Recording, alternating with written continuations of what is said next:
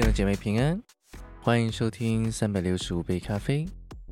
今天是五月二十四日，让我们一起来阅读《火的步道》那本书。今天要和大家分享的话题是那妇人。战后便庆祝一番，底波拉女先知和巴拉将军合唱一首凯歌。提到每一支支派的名字的时候，那首歌充满讥讽。随着蛋、西布伦和拿夫他利之后，他们唱到流变，他们的吃鸡好像刻在石上，永远被纪念。在流变的溪水旁，有心中设大谋的。诗诗记五章十六节，让我继续绘画我简单的图画。流变人是属于思想型、考虑周详和具有判断力的人，他们是有教养和口齿伶俐的人。当那大汗淋漓、满脸风沙的信差气急败坏地呼喊：“紧急消息！紧急消息！由底波拉士师送来的信息。”刘辩人便迅速地接过那封信，他立刻召开智囊团的紧急会议，如往常一样，他们谨慎地细读底波拉的信。出席会议的成员坐下来，先阅读上次会议记录，便军粮当时的情势。他们都是敏锐的思想家，很快便意识到不能草率地做出决定，否则可能会后悔。按照他们过往的谨慎作风，他们决定休会，留待次日他们头脑清晰时再开会讨论。到了第二日，他们谨慎地审视从各方面研究底波拉的征兆，全言一致的议决是要记在会议记录里，并需要采取行动。可是，在他们赶上战场前，先要定一个计划。他们欣然地花了一整天去思想这些重要的事情，为要确保打胜这场仗，他们的军队是数一数二的。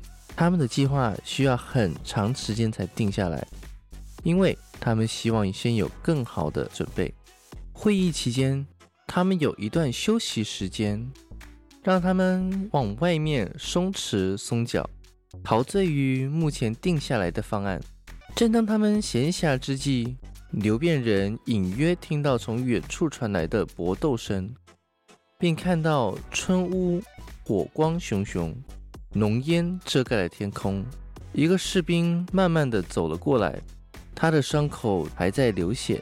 他们庆幸，当战争爆发之际，他们正在草拟一个救亡计划，还有最后的难题困扰着他们。第二天。会议成员再次开会，他们把问题列入会议议程中。那个难题就是底波拉，因为她是妇女，他们怎能考虑那只不过是一个妇女的征兆？在他们的圣经里，那征兆的基础在哪里呢？除了引导亚当犯罪外，妇人曾和几时竟能做出领导呢？底波拉站在他们中间，并采取行动。他们的知识不许他们接受他的征兆，这个行动是史无前例的。富人有权去管理和统治他们吗？神能否赐福男士去跟随一个女子走上战场呢？他们很快得出一个结论：基于原则，他们放弃前往作战。有没有类似的情况出现呢？今天。人们往往不喜欢做已被安排的事情，他们不喜欢领导、方法、时间表或人事问题。有时会出现知识分子的反对。传福音跟我们所受的教育有何关系呢？这不是保罗和彼得年代拯救灵魂奋心运动？这一切对于蛮荒人是有用的，但我们需要另一种方式。事实上，这些人永远不会找到别的方法。有些人永远为了无柄鳄鱼的福音。耶稣说：“不要为那必坏的食物劳力，要为那存到永生的食物劳力，就是人子要赐给你们的。”约翰福音六章二十七节。还有其他人更关心灵性和素质多于把人从水火中拉出来。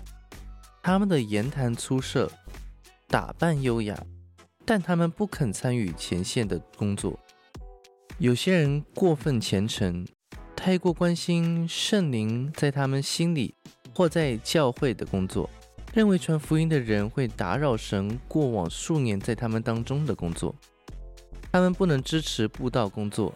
他们说布道者的关注和更深入的发展会受到阻碍，所以他们口中出了假冒为善、假冒虔诚的话，却没有付出半分力量。宝贵的人仍旧工作在他们的最终死去，传福音。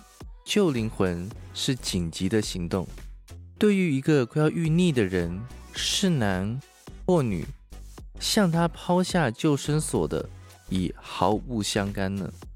好啦，各位弟兄姐妹，感谢大家收听，让我们真的知道，我们要好好的把我们的信心，把我们的了解，所有的知识放在神的里面。我们不要看属世的光景。也不要看自己是否已经得着什么，这世界上给我们的东西，我们要切切记住，我们的心、我们的知识、我们所有的一切，都是从天上爱我们的父和耶稣基督赐给我们的。那让我们明天继续以马内利，耶稣爱你们。